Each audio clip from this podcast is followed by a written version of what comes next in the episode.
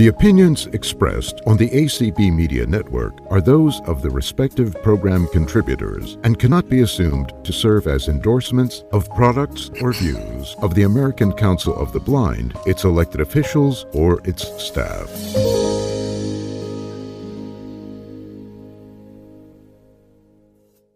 All right, this is uh, Travis, your host, to give out the continuing education code for the beginning of the meeting. I will have another one for the end of the meeting.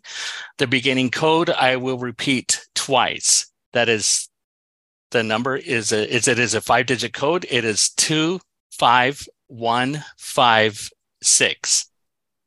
Give you a moment and I will repeat that one more time. Two five one five six. Over to you, Tom. Thank you, Travis. Um, good morning, everybody. Um, welcome to uh, our first program for ACB Diabetics in Action Summer Convention Program. We are delighted that you are all here. We are on Zoom. We are streaming over ACB Media. So we are getting, oh, and Clubhouse too, right, Herbie? Yes. So we're doing Clubhouse as well. So we're getting a broad uh, exposure here this morning. Um, my name is Tom Tobin. I'm the president of ACB Diabetics in Action, and I will also be serving as your facilitator this morning with uh, help from Travis, our host, and uh, Herbie, our streamer. Uh, so we're delighted to have everybody here. Um, I'm really excited about this programming this morning, guys. Um, I, I, think you're in for a real treat. Um, we have um, we have three endocrinology presenters today. Um, and for any of you who were with us last summer, these names will be familiar to you because uh, Diana and Beth and Natalie. Uh, Diana and Beth are from the Cleveland Clinic, and Natalie is from University Hospitals, uh, two premier hospitals, not only here in the Northeast Ohio area, but around the country, uh, very well respected uh, medical institutions. So we're delighted to have them here. So they'll be talking this morning, as you saw in the announcement materials, all things diabetes related, uh, type 1, type 2, and any other topics they may wish to um, to discuss um, at their leisure. And we will leave, I know they will leave plenty of time for Q&A. Uh, so um, get your questions ready and I'm sure they'll be happy to help you out. Um, so I guess having done the brief introductions, without further ado, I am going to turn the program over to Diana Isaacs from the Cleveland Clinic. So Diana, the floor is yours. Great. Well, thank you so much. So I'm here with Natalie Bellini. Um, we're both together in person. I'm Diana. This is Natalie. And then um, we've got Beth, who's in Cleveland. Natalie and I are actually presenting to you from San Diego today, gearing up for American Diabetes Association scientific sessions. So we're really excited to be presenting. We plan to talk for maybe close-ish to an hour and then uh, have about 15 to 20 minutes for questions. And so um, this is basically the outline that we plan to go through today. We are going to start off with a drug update. And that's what Beth is really going to go through. And then we are going to be talking about all things technology. I'm going to talk about continuous glucose monitor updates as well as connected insulin pens. And then Natalie is going to come in and talk about updates with insulin pumps and automated insulin delivery systems. And then we hope to have a nice panel discussion. So please uh, hope you've got lots of questions and comments. We would love to hear from you. There's been so many updates in the diabetes space in the last year since we talked to you last. So we're really grateful for the opportunity to present to you again. And with that, I'm going to go ahead and I'm going to turn it over to Beth, who's going to go ahead and get us started today. Thank you, Diana. All right, so I'm going to kick off the presentation with the drug section. So I want to start with this question for you Has the magic wand for type 2 diabetes and weight loss been discovered? I'll let you decide. In the past year, sales of Ozempic, Trulicity, and Mounjaro have skyrocketed, and mostly for good reasons. These once weekly medications are effective for both blood sugar lowering and weight loss. You might have heard commercials, media news stories, or even TikTok videos about these so called celebrity drugs, but they aren't just for celebrities. So let's take a closer look at the powerful effects that these medications can have on people with type 2 diabetes. Next slide. These medications belong to a class of drugs called GLP 1 agonists or glucagon like peptide 1 agonists. But from here on out, I will just say GLP 1 because glucagon like peptide 1 agonist is a mouthful. So, this class of medication is not brand new. Byetta was first approved back in 2005 for use in people with type 2 diabetes. Since then, several other drugs in the class have been approved, including Bydureon, Victoza, Trulicity, Ozempic, and Rybelsus. Rybelsus is the only one in this class, only drug in this class that's a pill. Everything else that I've mentioned is an injectable medication. And most recently, we've added Mounjaro to this list. Although I will say Mounjaro is in a new class by itself. It is a GLP 1 agonist, but it also targets another type of receptor called GIP, or glucose dependent insulinotropic polypeptide agonist, but we'll call it GIP for short. All of the medication names I have listed so far are the FDA approved medications for only treating type 2 diabetes. But some of these drug molecules are marketed and FDA approved for weight loss under alternative brand names. For example, Victoza is marketed under the name Saxenda with an indication for weight loss, and Ozempic is marketed under the name Wegovy, also approved for weight loss. Next slide. Let's take a step back for a minute. Historically, diabetes has been treated with medications that can cause weight gain. People with diabetes are already more likely to be overweight compared to people without diabetes. And whether it's lifestyle induced, genetics, medication induced, or a combination of all of that, increased body weight can lead to insulin resistance. Increase in weight can perpetuate the progression of type 2 diabetes, which then increases the demand for additional medication use. And this can become a circular problem. More insulin resistance leads to more medications, which leads to increased weight, which leads to more insulin resistance, which leads to even more medications, and so on. Not only that, but also the medications that can cause weight gain can increase non adherence. People might not want to take a medication to treat diabetes because of the potential side effects of weight gain. Next slide. This brings me back to my magic wand theory. Are these once weekly injectable medications the best option for people with type 2 diabetes? I certainly think that they can be for many.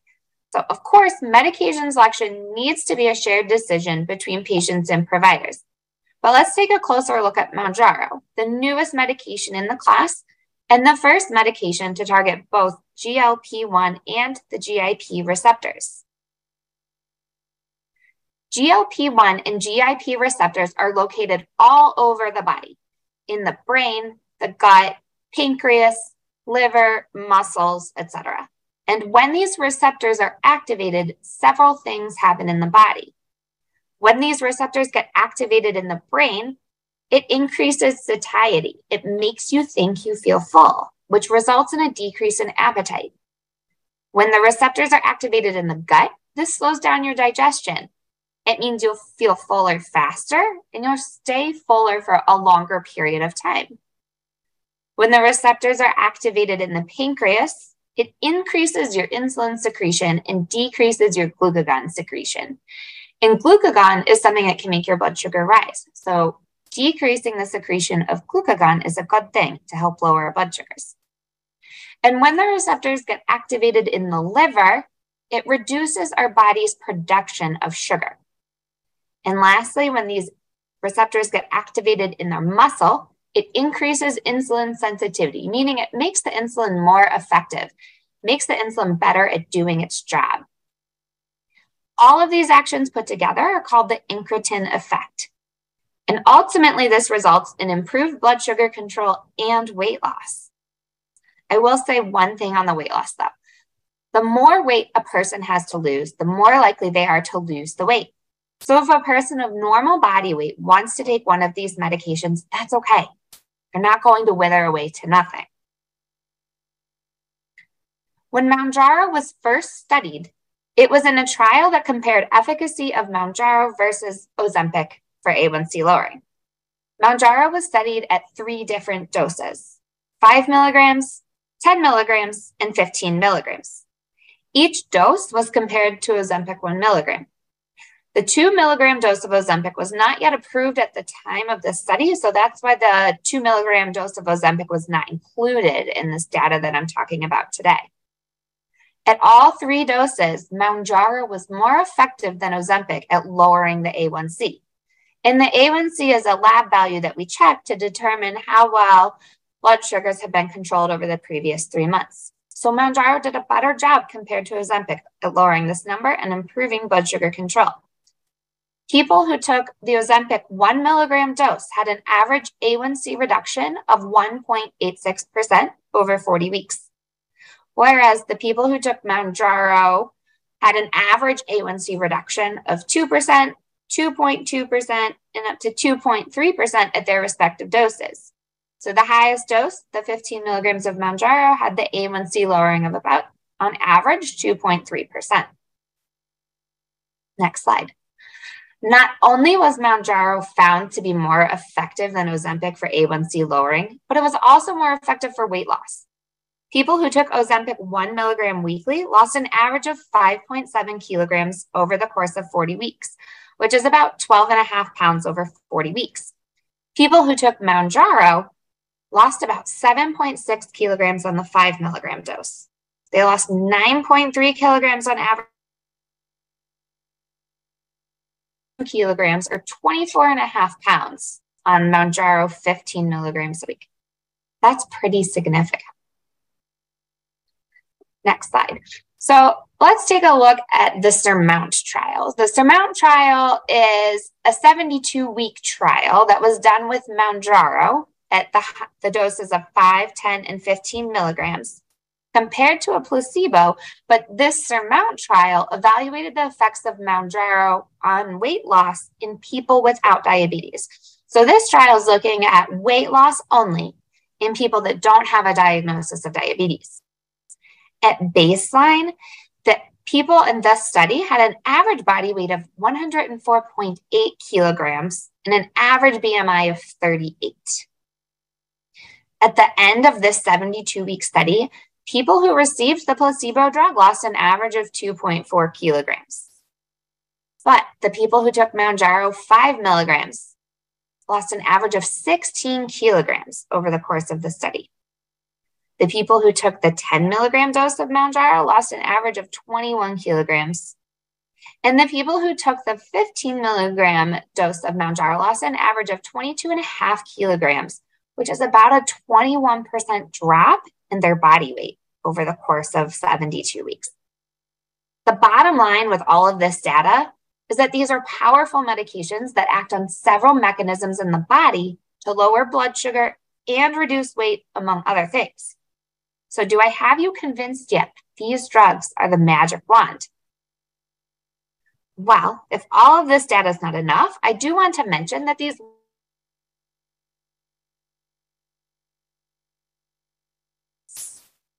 The most recently updated 2023 AACE and ADA guidelines recommend starting first with GLP 1 medications in people with diabetes and those that have a history of cardiovascular disease or those that are high risk for developing cardiovascular disease or those people that have chronic kidney disease.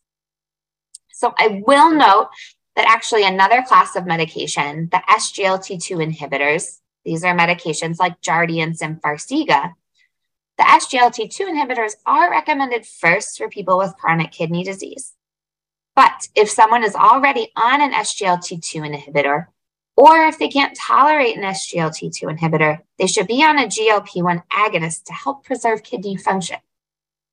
So, why is all of this important? Why do we care?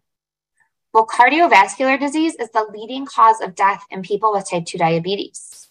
So, when the appropriate medications are used, the risk of cardiovascular disease and death from cardiovascular causes can be greatly reduced. For completeness, I do want to mention that evidence based guidelines recommend that GLP 1 agonists also be considered as first line medications for the management of diabetes for people that are also overweight people that have a high risk of hypoglycemia, which would be low blood sugars, and for people that have severe hyperglycemia or really high blood sugars. I want to briefly circle back to some of the other medications in the GLP 1 class that I talked about that are FDA approved exclusively for weight loss. These medications are Wegovy and Saxenda. So these medications are rarely covered by insurance and are quite expensive without insurance coverage. As a result, people, even people without diabetes, have started using Ozempic, Trulicity, and Mounjaro off label for weight loss. This has caused, caused an unpredictable surge in demand for these diabetes medications over the past year.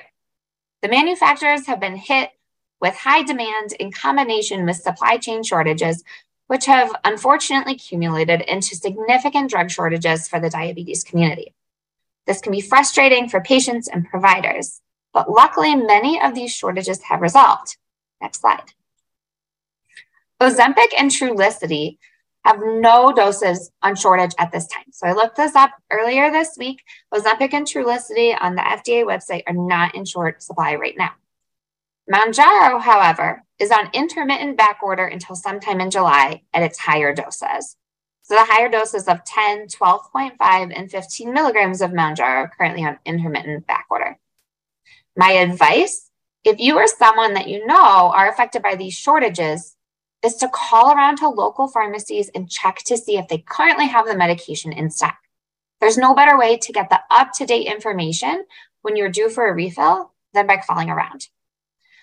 When the manufacturer is able to make the drug, when they're able to produce Mounjaro at these higher doses, they ship it out immediately. So that's why the current status is deemed intermittent. I know it can be frustrating. It can be hard to call around and time consuming to call all your pharmacies to figure out who can fill your prescription each month. But I'm hopeful that these shortages will continue to improve over time and access to these life saving medications will easily become readily available in the near future. All right, so next up, we're switching from the type 2 diabetes magic wand to what I consider the magical potion for type 1 diabetes. I would be remiss today if I didn't share the latest and greatest in therapy, teplizumab. Teplizumab was approved last November for people ages 8 and older to delay the onset of type 1 diabetes. So I do want to call out this is to delay the onset of type 1 diabetes. This is not actually a treatment for people who are already in stage three type 1 the full swing full diagnosis of type 1 diabetes. Teplizumab is to delay the onset. It's a humanized anti-cd3 monoclonal antibody developed by Provention Bio and it has a pretty unique niche in therapy and it's the first of its kind. This medication is a one-time 14-day infusion used in people that are diagnosed with stage two type 1 diabetes. And I'll go over the stages in a minute so we can tell the difference between stage one, stage two, and stage three. But teplizumab is approved to prevent the progression from stage two into stage three type 1 diabetes. When it was studied compared to placebo, teplizumab resulted in a delay of stage three onset by about 32 and a half months. So that's almost a three year delay to diagnosis compared to others. So, people who have an immediate family member of type 1 diabetes are about 15 times more likely to develop type 1 diabetes. Current clinical guidelines recommend people with a first degree relative with type 1 diabetes, so that would be like a parent, a sibling, or a child, they recommend that these people get screened to see if they have antibodies that would eventually lead to a diagnosis of type 1 diabetes. If a person is screened for type 1 diabetes and has two or more autoantibodies present, but they have normal blood sugar levels and no symptoms, then they're considered stage one. So, stage one people with are diagnosed if they have two or more autoantibodies, but normal blood sugar levels and no symptoms of diabetes. If a person has two or more antibodies plus abnormal blood sugar levels, but still little or no symptoms, those are the people that fall into class or stage two. And that's where teplizumab comes into play. So people that have two or more autoantibodies plus abnormal sugars, but still no symptoms, those are teplizumab candidates. So about 85% of people with type 1 diabetes, though, are people with no known family history of diabetes. And this is why it's hard to figure out who and when do we screen for these autoantibodies? Who and when do we choose to test to see if they have autoantibodies that might lead to a diagnosis of type 1 diabetes one day? So, screening for these autoantibodies has historically been pretty controversial, in part because there was no way to intervene or change the course of the disease, even if we knew that the person was at risk for developing type 1 diabetes. But this has changed with teplizumab. Those who advocate for screening highlight the significantly lower rates of diabetic ketoacidosis at diagnosis and earlier recognition of the disease of type 1 diabetes.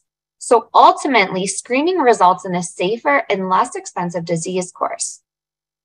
Right now, the ADA standards of care only recommend screening for first degree family members as a starting point, but the panelists are calling for a wider screening of the general population.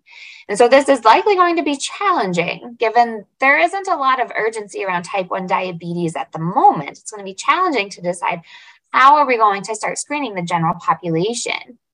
But I am excited to see how the approval of teplizumab changes the future of type 1 diabetes testing and treatment. So, with that, I am going to turn it over to Diana and Natalie to discuss more of the technology side of things. Great. Well, thank you. That was absolutely fantastic. Such a good overview mm-hmm. of all the different medications and a really, I feel like, easy to understand way. So I'm going to start diving through the different technology options, starting with continuous glucose monitoring. And before I even get into that, I just wanted to make sure you all are aware that there's a lot of choices now with different technologies and there are certain websites and places that you can go to really learn additional information. And one of those great great websites is called diabeteswise.org and this is a site that's a non-industry sponsored non-branded site where you can answer certain questions about what's important to you, such as the size of your technology, the ease of use, uh, different audio type of features, and really learn even more um, in addition to what we talk about today with everything. So, with that, let's dive into CGM. And um, I think now more and more people are familiar with it, but this is measuring interstitial fluid compared to finger sticks, which measure capillary blood glucose. So there's a tiny, tiny little sensor that is that stays just under the skin, sensing that glucose level, and then communicates with some type of receiver or reader to display those readings. And depending on the system, it will update the readings every one to five minutes and record those readings every five to 15 minutes. So if you do the math, that's 288 readings per day compared to finger sticks, where it's much more burdensome. And you're even at best, you know, someone's checking 10 times a day, which is so much, but that's not 288 readings a day. Why is having more data helpful? as it turns out, there are a lot of different factors that impact glucose readings.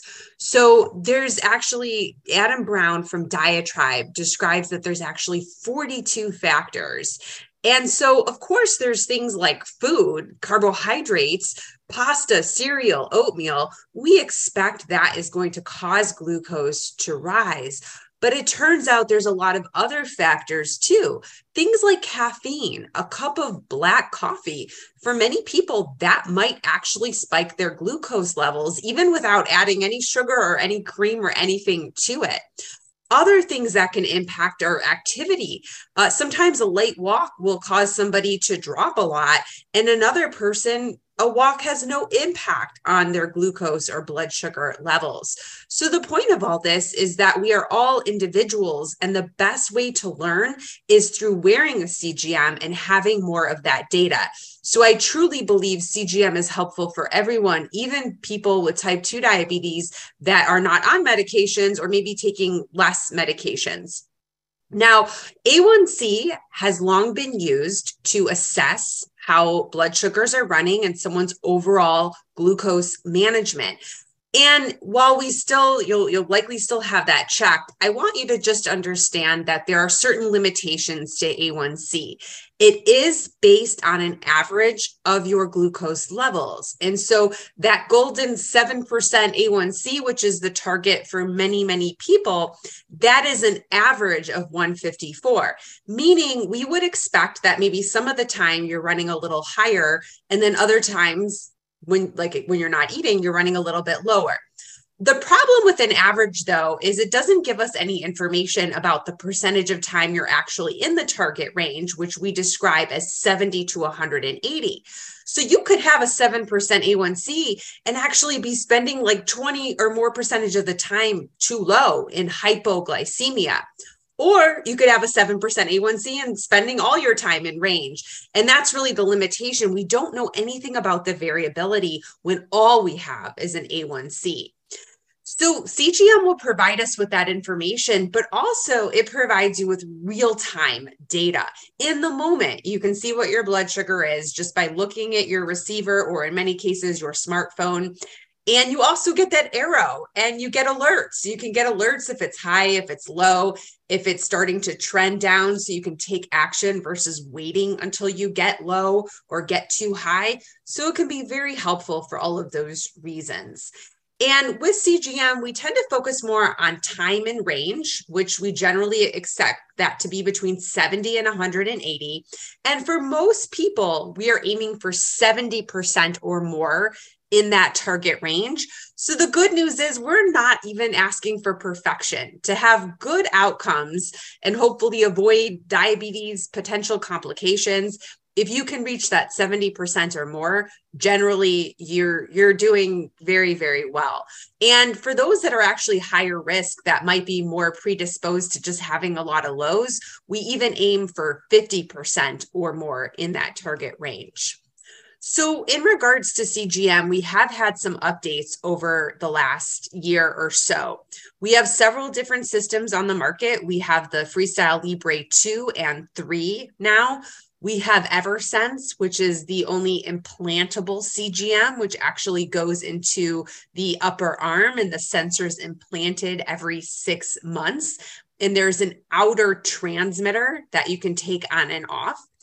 And then we have Medtronic's Guardian sensor, as well as Dexcom G6, and now the Dexcom G7. So I want to focus a little bit on what is new. And so I'm going to go straight to the Dexcom G7. And this is a 10 and a half day wear time as opposed to the G6, which is 10 days. The warm up has been shortened. With the G6, it was two hours, meaning those first two hours, you don't see any readings. But then after the warm up is when you see them. Now with G7, it's actually just 30 minutes. And in fact, if you start it early before your other sensor has stopped, you'll have no interruption in your readings, which is pretty nice. There are no calibrations required, just like with G6. So if there are optional calibrations, meaning if you find that your sensor maybe is not as accurate as you think it should be, you can do an optional calibration. And there's some new alerts with the G7. So we still have our high alerts, our low alerts, there's a predictive low alert, but there's some additional customization. Like if you want to know if your blood sugar is rising quickly, but maybe you only want to know if it's above 200 as opposed to if it's rising quickly at 70 you want it to be rising quickly right? So you have those additional options with that. And perhaps the best update is there's no longer a separate transmitter piece. The sensor transmitter are all in one. It's completely disposable. So each 10 and a half days you discard it you place a new one on there is a sensor code that you enter each time you start a new sensor, but there is no longer a separate transmitter code that you had with the Dexcom G6. There are still many people using the G6 because that's what's compatible with many of our insulin pumps right now. And as a reminder, with that system, that transmitter you keep for three months and then you replace it. So with the Libre, I'm I'm going to focus on Libre 3 because that's what is newer compared to Libre 2. Both of these are 14 day wear systems, although a 15 day version has been approved that should be available in the near future. These both have a one hour warm up.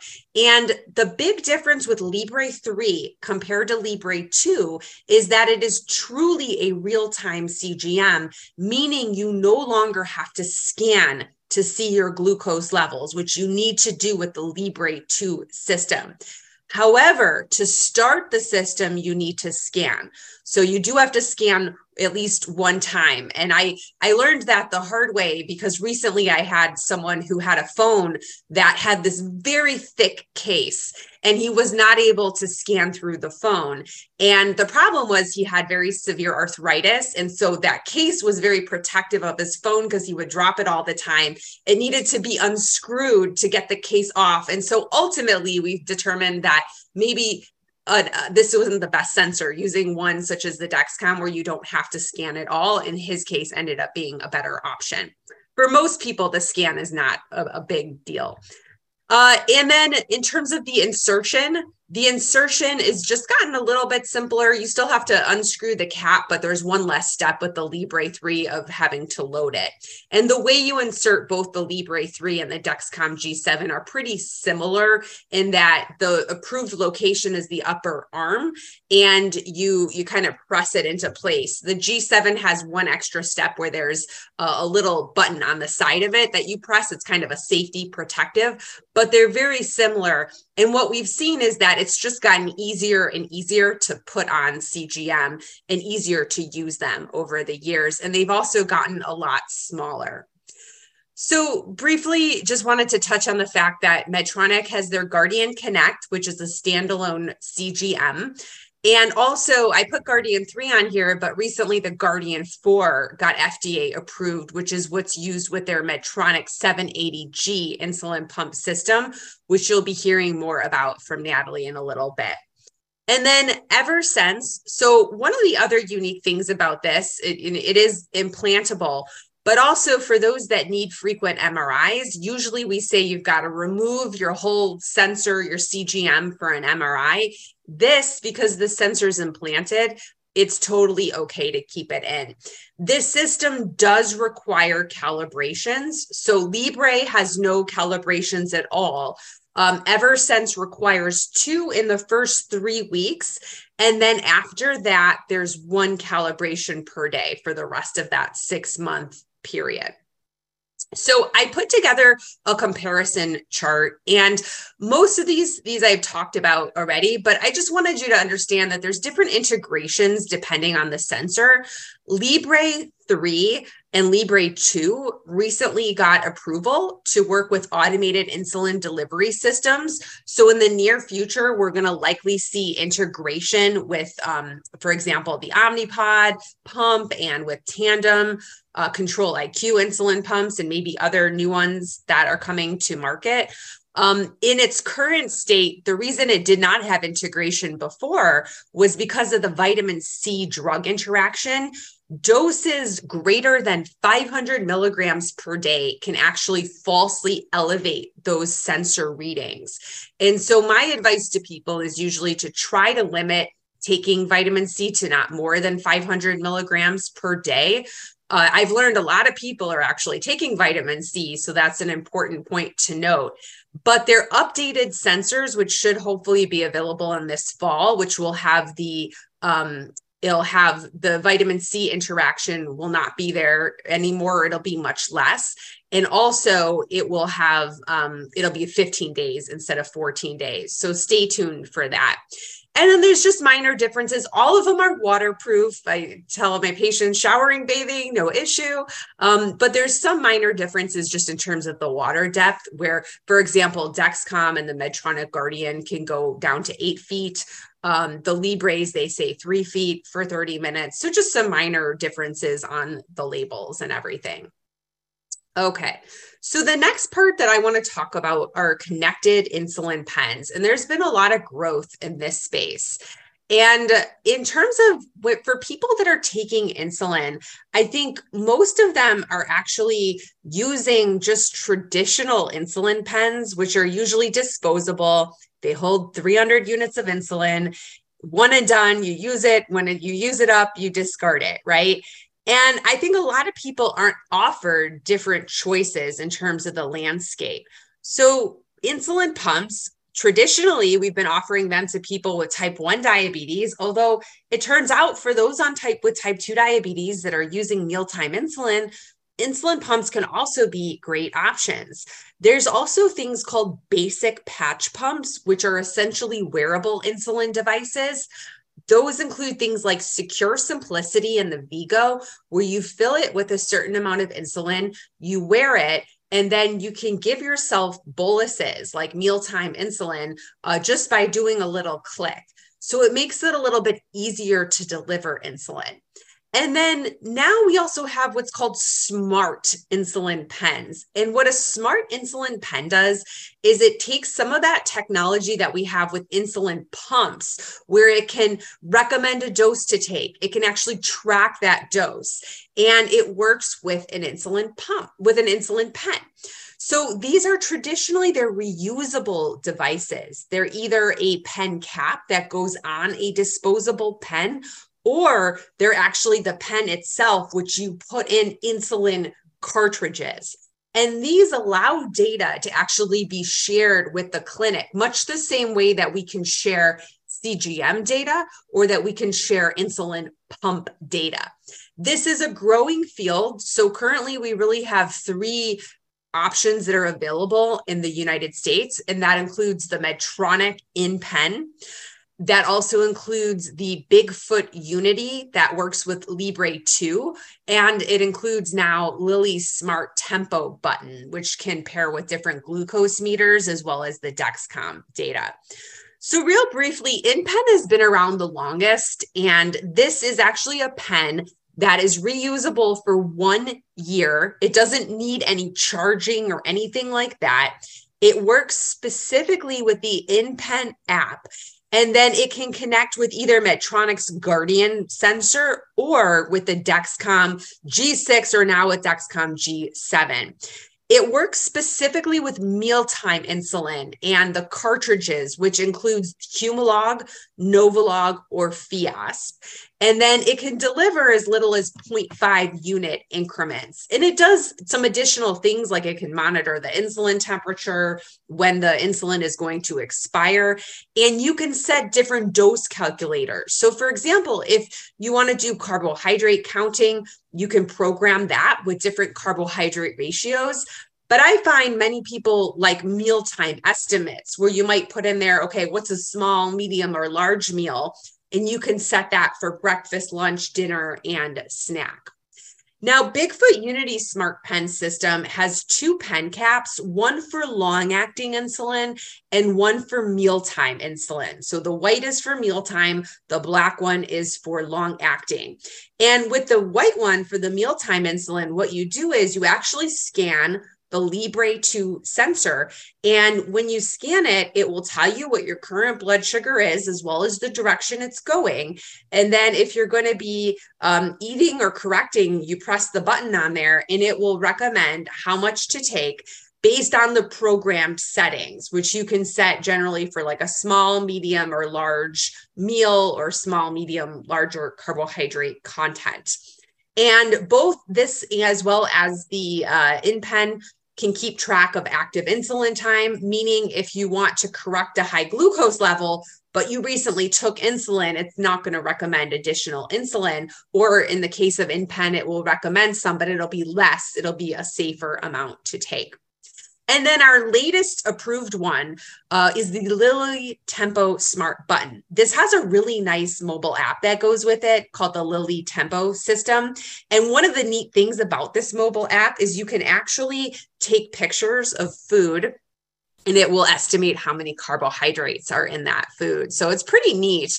Um, now, at the current time, the button goes on very specific Lilly pens which uh, they're specifically the Lilly Tempo pen. So, not the traditional KwikPen. You need a different prescription for these specific pens. They are disposable pens, they're just a different type that communicate with that actual smart button.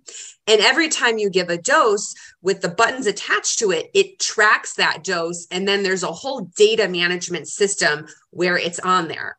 It links with the Dexcom data and it also can link with things like Apple Health. So it includes like activity data, step data, all the different things like that.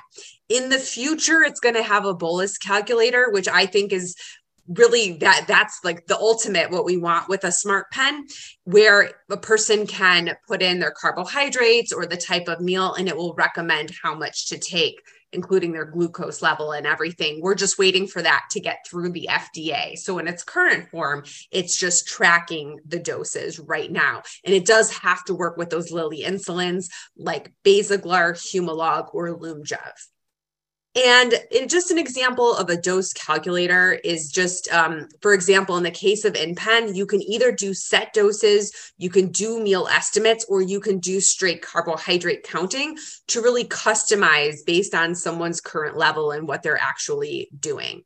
And so, with that, now I'm going to turn it over to Natalie to talk about insulin pumps.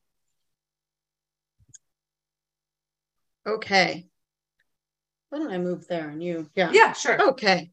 We have a little bit of a shift here because we're in the same room together, which Yes. is different than usual. Usually we're at different places at the same time, and now we're together because we're in San Diego at, at the American Diabetes Association meeting. So today we're going to talk a little bit about traditional, we're going to talk about pump therapy.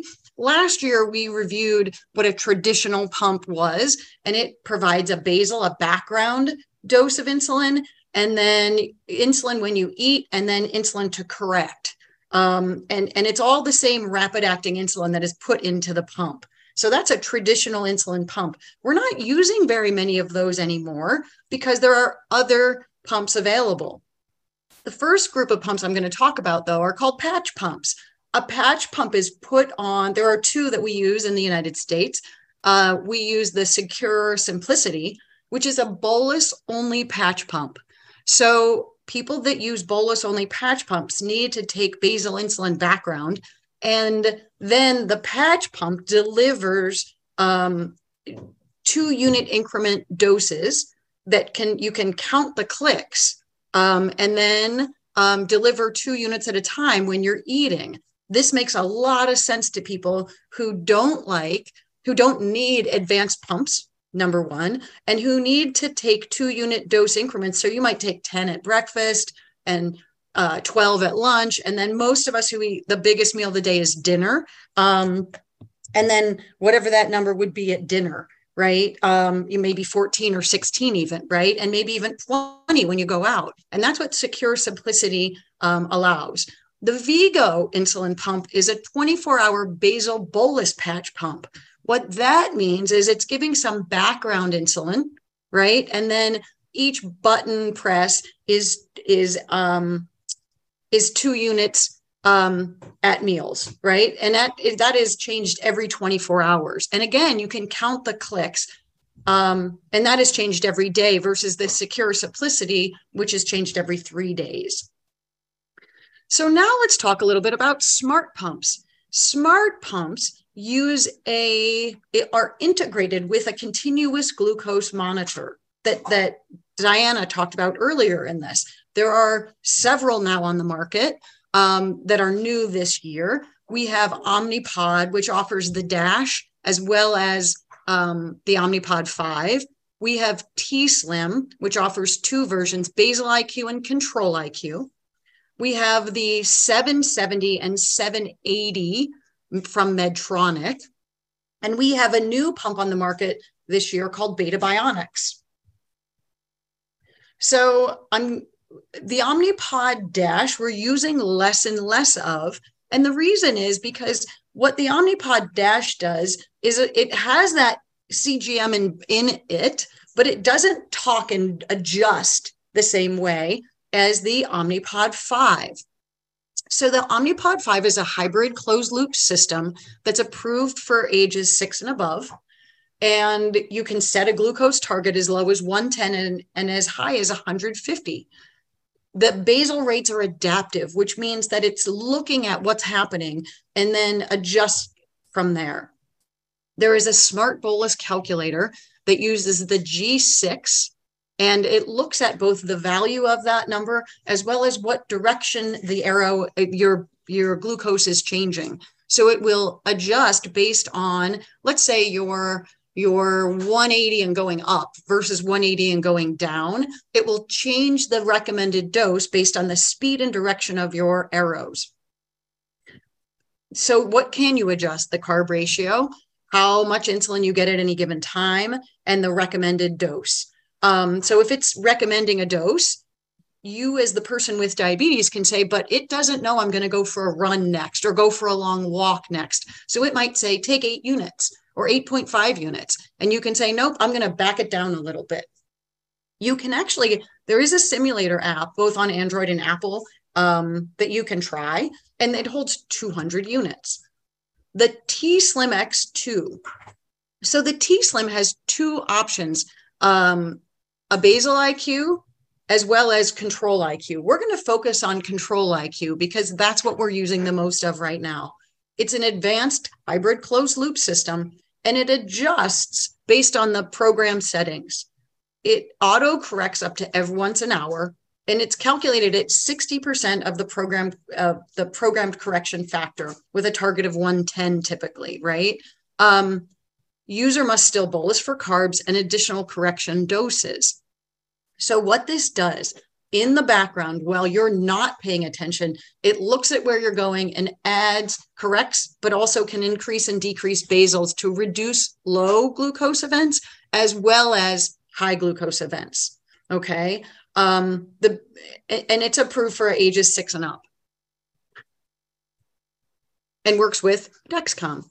So there are different targets to the control IQ system. Um, you can and, and when it doses higher and lower, right? There are a couple of things that you should know. There is sleep activity. And what that does is it targets a little bit tighter range of 112 to 120. You can use activity, which will then increase your target to 140 to 160. And why do we do that? Well, when you exercise, of those of you who take insulin, what happens? You tend to drop, right? Um, so we can actually set the target higher so that you that less insulin is given um, during that time. And then it suspends when the glucose is is predicted to drop below 70 during regular active uh, control IQ or sleep activity. And exercise, it suspends a little earlier. It decreases the basal at 140. It's saying already you're gotten, you're going low, you're going to drop, right? Or and it suspends completely at, at, a, at a number of 80 when it predicts it's going to drop below 80. So the Medtronic 780G is a new hybrid closed loop with automatic correction boluses every five minutes. We can adjust the targets to 100, 110, or 120. The optimal target is 100 with an action time of two hours. Increased time in closed loop compared to 770G. So the older Medtronic versus the newer Medtronic, it is much improved in, in that increased time um, it doesn't kick you out like it used to. We are thrilled with this new product. It has been available in other countries for several years. So we have seen the results in other countries and we love it. There is Bluetooth connectivity with remote software updates. There is a CareLink app for data sharing and viewing so that I, as a person, a clinician, can see someone's data um, which makes our our lives as clinicians better but your life as a person with diabetes better because you can you know send a message to your provider and say can you look at my data? Right? Um, the t slim the t connect app does the same thing with the tandem right? It uploads automatically and that makes it really nice the Medtronic 780G comes with batteries and a 300 unit reservoir, where the T Slim comes as a is a rechargeable pump and holds 300 units. And the Guardian Sensor Sensor 4 is non-adjunct. Uh, uh, there there is no calibrations anymore with the 780G, right? So that was the biggest issue with the 770G. There were lots of calibrations still. With the Guardian sensor, we don't need to do that. And it also comes with a really exciting seven day infusion set. What an infusion set is is that's the part that goes in under your skin to deliver this insulin right? Um, it's inserted all infusion sets are similar where it's inserted with a needle the needle comes out and a catheter is left. There are still we still do sometimes use a stainless steel infusion set right? That is not the seven day infusion wear. Um, and there's a new sensor coming which from um, from medtronic that is um, disposable completely disposable with that is 50% smaller the simplera. And we're expecting that later this year. We don't have a date on that um, you you do all hopefully understand that when things are still in development and there is no FDA approval, we we as you we can't the, the company can't tell us when they expect it, but they can say we're looking we've we've submitted it to FDA and we know usually within six months they get a decision. Um, so we know that it's that it's been submitted, but we don't know when exactly it will F- be FDA approved and my screen has frozen. Oh, there we go. And now let's talk about the final insulin uh, pump, the newest one on the market, um, is Beta Bionics iLet. So Beta Bionics iLet is a hybrid closed loop insulin pump. It holds 160 units of insulin and it is programmed simply by entering your body weight. No other insulin pump settings. So what happens with a Beta Bionics iLet insulin pump is you enter meal estimates small, medium, or large meal. So, and it based on your weight alone, talking to the Dexcom G6 sensor, it it then programs in and and does the rest of it for you. Um, we're looking forward to this. Um, you the targets are 110, 120, 130. So there is a target you can say usual, more aggressive or less aggressive targeting. Um, but this is for um, this this is this is a new system on the market, and we've talked to them a lot about this. Um, their study was an interesting study for FDA approval. They allowed people with A1Cs as high as 14% into their trial, where most companies have said, we don't want them, we don't want someone with too low of an A1C or too high of an A1C. We're looking for something in between.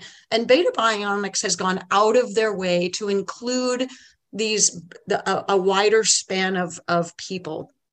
They also um, have a dual hormone insulin pump in clinical trials right now with both insulin and glucagon. And why would we put glucagon in a pump? Well, no matter what, there are always times where people might take too much insulin, right? Even with a beta bionics pump, if I told the pump I was having a large meal and then didn't eat, right? If I told um, a, a, Medtronic pump or a Omnipod pump or a Tandem pump, I was eating 90 grams of carbohydrate and only ate 20 grams, I could have a severe low glucose from that. You could do the same thing with an insulin pen, right?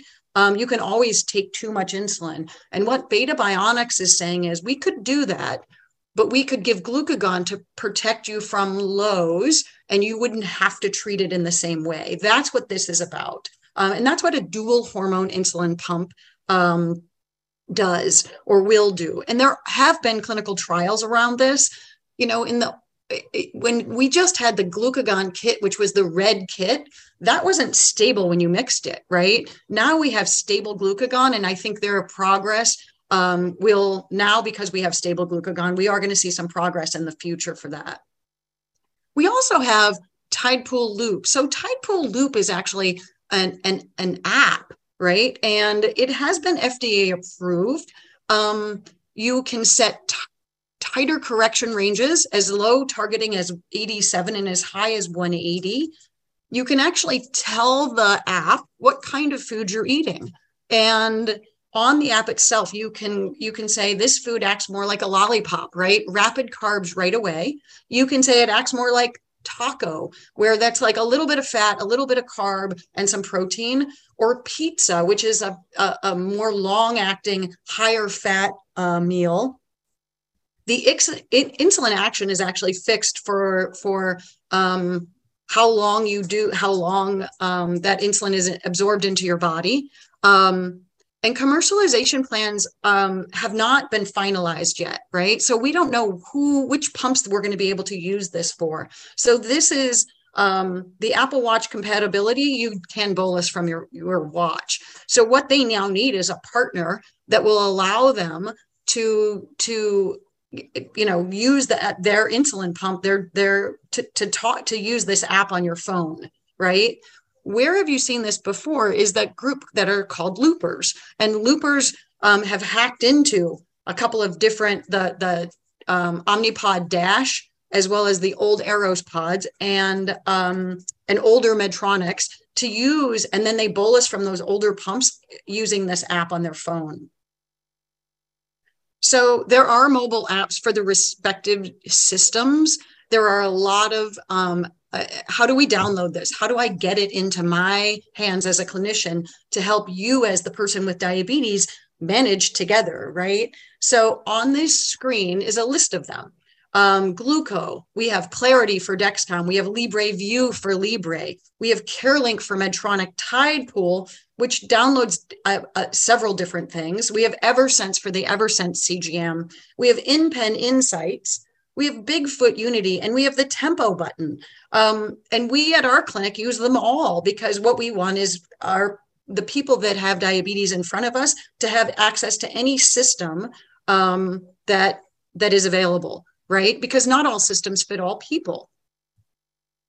So there are simulation apps, right, to, to test some of these out. Um, there's the MiniMed 770 virtual pump, and you can use that. There's a tandem simulator. There's an Omnipod simulator. Um, and that's what, you know, you can go in and play on a smartphone or on a smart device um, like a an ipad if you if you need a bigger screen so that you can um, can can play with some of this. So what are our key takeaways? What works for a person with diabetes today may not be right for you tomorrow right? Why is that? Because things are changing so quickly. You might have been started on Trulicity um, a handful of years ago, and now we might decide that it's time to switch to Mounjaro or Ozempic, right? Um, and how do we find out about those? Diatribe is an organization, diatribe.org, beyondtype1.org, beyondtype2.org can help keep people with diabetes up to date. This is a lot of information, isn't it?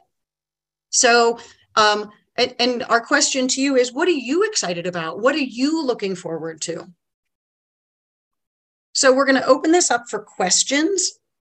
Yeah, this is uh, Tom. I'm going to, as facilitator, open it up and I'm going to ask the first question, ladies. But wow, what a plethora and um, uh, incredible information. So thank you for being so thorough. Um, as you all know, based on our discussions in the past, one of the biggest challenges our community faces is the accessibility of all these devices. Um, that's a that's a it's a huge hurdle for us because uh, either we don't have access to current technology and are basically relegated to using uh, what I call, um, um, you know, our old, what's the word I'm looking for? Um, antiquated uh, technology because it seems to be more accessible, which is obviously not the best way to deal with uh, managing your diabetes. So I wanted to let everyone in the audience know that um, this past Monday, not Tuesday, um, ACB Diabetics in Action presented three resolutions. All three were adopted by our membership. Uh, the first one was um, uh, access to uh, um, exercise equipment and non-visual access to medical devices such as insulin pumps, pens, uh, glucose meters, uh, continuous glucose monitors. Um, that's a piece of legislation that's currently making its way through Congress, but there's a lot of support for that. Uh, some of the um, pharmaceuticals have been proactive in, in addressing the need for accessibility, but that continues to be a real hurdle for us. And mm-hmm. I know mm-hmm. most of the people on this call can deal with that. Uh, the second resolution dealt with uh, having Medicare coverage insulin needles. You might laugh, but when you were talking about you know insulin pens and all that, a lot of times the needles aren't covered uh, by insurance, and that causes our community to have a lot of problems because if you can't uh, afford to pay for your needles that you use with insulin pens, you can't deliver insulin properly. So that's another barrier. But the, the second resolution addresses that issue. And the third resolution, which in my mind um, is of equal, if not more importance than all of them, is that we have four bills in Congress right now, all addressing um, the the cost of insulin. So we are all advocating for lowering the cost of mm-hmm. insulin. Um, and there, I'm not going to give you the bill names because I can't remember them all, but there are four out there. So we really think that the, on the legislative front that um, Congress is going to take action to um, help bring the cost of insulin down to a more affordable uh, level, uh, either $35. Well, they passed Medicare currently mm-hmm. covers uh, insulin at $35 a month for a copay, and some of the legislation wants to lower that to 25 and make sure that it covers everybody on insurance, not just those on Medicare. So I wanted the audience to know that we've got three major pieces of three major resolutions out there that have all been adopted by ACB. Um, so, ladies and gentlemen, you know, roll up your sleeves here because we're going to have to get to work to um, get these uh, resolutions adopted and implemented uh, by our legislators by our pharmaceutical companies and all the people that uh, have a, a, a, place in this space. So, um, so I don't know. I don't want to spend a lot of time on the accessibility issue because it's it continues to be a challenge. But um, I, I, I did want to say that ACB Diabetics in Action is part of a coalition with the National Federation of the Blind and uh, the Can- Canadian National Institute for the Blind in Canada all the major blindness consumer organizations in North America are, are collaborating on an accessible insulin task force, which is capably led by Veronica Elsea, who's one of my personal friends and colleagues. So we are addressing this. We have signed uh, non-disclosures with all the major pump companies. So we're at the table with um, um, uh, with Insulet and um, Tandem and Medtronic. So we are working very hard to uh, get these devices that can really truly be life changing and managing your diabetes and making your life easier uh, to make sure that anyone who is blind or low vision can use them. So um, I want our audience to know that. So with that, Travis, um, I open up the floor to Q&A. Uh, so could we, people raise your hand. You heard in the Chanel's uh, overview of how to raise your hand to ask a question. So I'm going to ask our host, Travis, to call on hands as he sees the order. And I just wanted to say thank you for all your advocacy that you're doing to help people um, to have increased access to new devices and technologies. And I would just encourage people sometimes you just really have to advocate for yourself mm-hmm. because it's a constantly changing landscape based on advocacy efforts. And we are fortunately seeing all of the companies trying to offer programs to make the devices more affordable, more accessible. And so sometimes it requires additional things like your healthcare team needs to do prior authorizations or, you know, submit the specific documentation explaining why this will be a device that will really help you. But it, it's definitely worthwhile to do those things. And then hopefully you'll be able to access the latest and greatest devices. I, I, I, agree, I agree with you. And I think, you know, historically, um, Veronica and I were probably one of the initial only totally blind two people that were on an insulin pump way back in the 90s. And um, so today, my my opinion, and I think people share this opinion, is that technology is no longer the barrier, but attitudes at these companies. That blind people can do it just as well as anybody else if we're given an accessible solution. And as an example, that Tandem introduced, you know, uh, being able to deliver a bolus in their app. That that to me is a huge step forward for those of us that live with diabetes and vision loss. Um, so that's just one small example. But so they're getting they're getting the message, and um, you know I'm I'm I'm I'm confident. Hopefully, in my lifetime, we'll we'll, we'll get over this this hurdle. so, and, Travis, and, are there any hands raised? Yes, yeah, got I, about I, ten I minutes. Add, I would add one other thing too. If you're with a clinician and you don't feel supported, then you need to find another clinician, right? Exactly. You need to, you definitely need to advocate for yourself. There are people who are very open to to taking care of people who have low or no vision right and that's you have to find those people and through your community through your make sure you're with someone that's willing to do to take the extra step to help you don't sit tight eh, don't sit tight true enough travis all right we got about 10 minutes. So, Veronica, you're first. Speaking of Veronica. Hi everybody. um, yeah, I'm I'm an Omnipod user, but I started in 1991. Um, my issue is that some some of us who are longtime pump users are starting to get complaints from our body about having had cannulas in there for so long, mm-hmm. and in the early days they didn't um, have all these nice little ones that they have now. So some of us got pretty beat up. So I've got an endocrinologist saying, well, you just may be done, but I want some of the benefits. And so I wish somebody would look at cannulas. And so any comments on that? Or if I'm really stuck, I want to know what you guys think of Afrezza. I'll, I'll let you take. We that. love a Yeah. Afrezza. We love a Afrezza with pumping even, right? It's off-label use, but we, you know, we, what if you wore your tandem and you used, are you using an, uh, I'm sorry, an Omnipod 5? Um, I'm still using the classic because I, Okay. was, I was an iPhone user and I didn't want to learn an Android phone, but I know Right. people who are successfully using the five. Right. So, so you could absolutely do, do mealtime insulin with a Afrezza and use the Omnipod in the background. You could also, um, you know, it is off-label use of putting those pods anywhere that you have real estate, right? So, you know, if you talk to Omnipod directly, they're going to say, put it on the back of your arm, put it on, you know, but you, what about your thighs? What about your back of your hips? What about, uh, you know, what, what, what on-label and off-label uses where it was FDA tested and approved. But that Right. doesn't mean that you can't go someplace else Right. um, and find fresh real estate. And I just want to add, yeah, exactly. With the Afrezza, so inhaled insulin is a great option that a lot of people just don't know about. They haven't been offered. And so this can work very, very well. The one thing I'll say is that with some systems, like for example, with Omnipod 5, the way the algorithm works, it works on total daily insulin. So if you're giving a bunch of insulin outside of the pump, it may cause the pump to be less aggressive versus other systems. Like if you were using a tandem control IQ, that system could handle it just beautifully. In the case of like, if you're just using an Omnipod Dash or the original, the Eros, then that is fine because it's a manual pump anyway. So there's a lot of different strategies that that can work well for people. All right, next question, Travis. Next, we have an area code uh, 919 ending in 735. I have a friend who is diabetic but not on insulin. Would the CGM pumps, oh, pumps, I'm sorry, the CGM devices help that person, or is it just for people on insulin?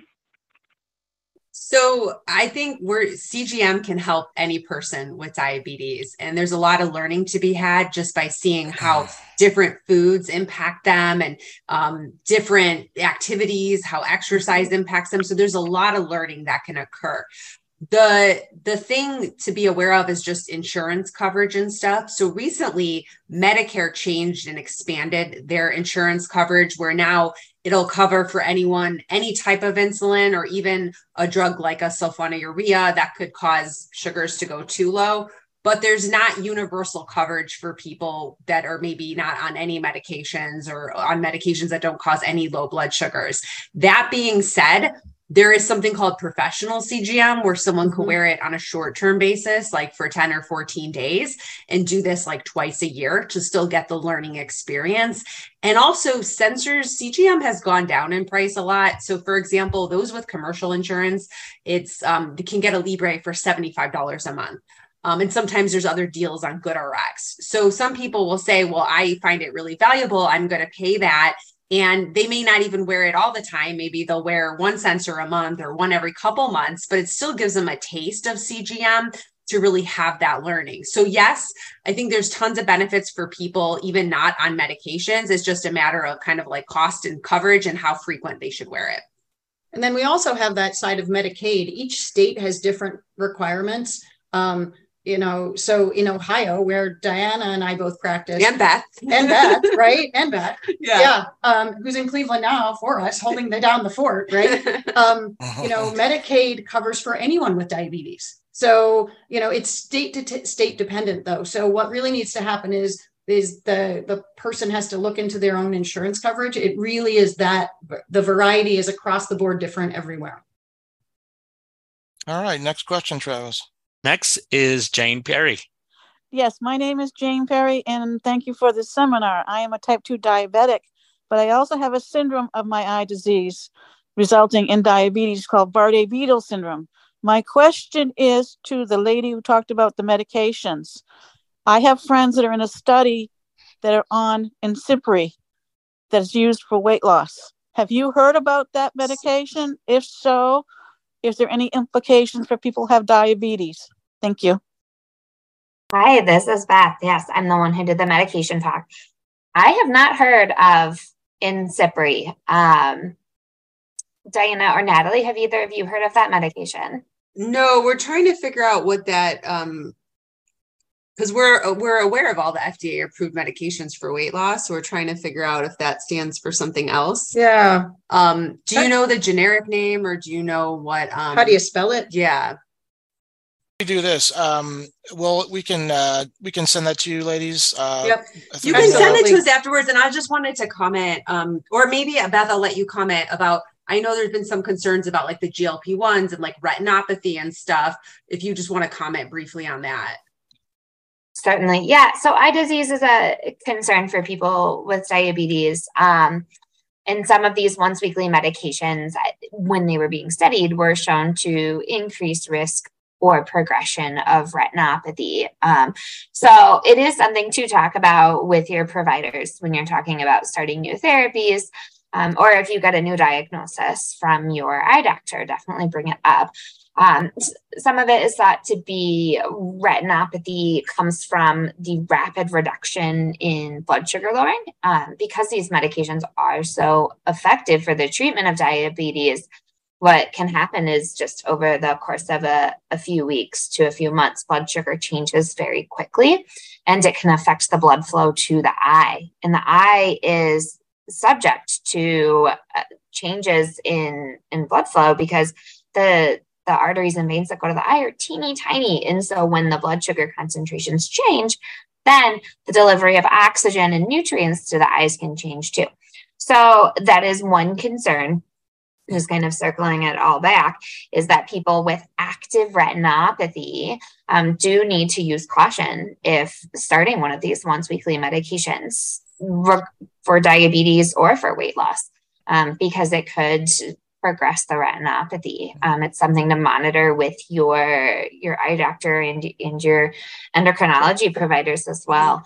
And Tom, Um, we are out of time. Yep, we're getting close to the top or the end of the pr- presentation here. So, uh, anybody that has any other questions, um, please email them to our acbdaorg at gmail.com email address. Real quickly, um, July 5th, we'll be rounding out our ACB Diabetics in Action Convention programming. So join us on July 5th for three subsequent uh, sessions that we'll be having during actual in-person convention. Um, so I thank you all for being here. I thank Diana and Beth and Natalie. And Travis, I want to close by asking you to give out the uh, the code for uh, continuing education credit, please. All right. I'll say that I'll, I will repeat it twice. A five digit code 25584. Hold on a minute in case somebody's scrambling for something to write with. 25584. Thank you, Tom. Terrific. Thank you, Travis, and thank you again, uh, Diana, Natalie, and Beth. What a fabulous presentation! I wish we could have had another two hours to talk about all these great things, but thank you all for being here today, and I look forward to seeing you some some of you hopefully on July 5th for the rounding out of the rest of our program. In the meantime, you guys have a great convention, and uh, we'll talk to you soon. Great. Thanks for having us. Take care. Thank you. Thank Bye bye. you.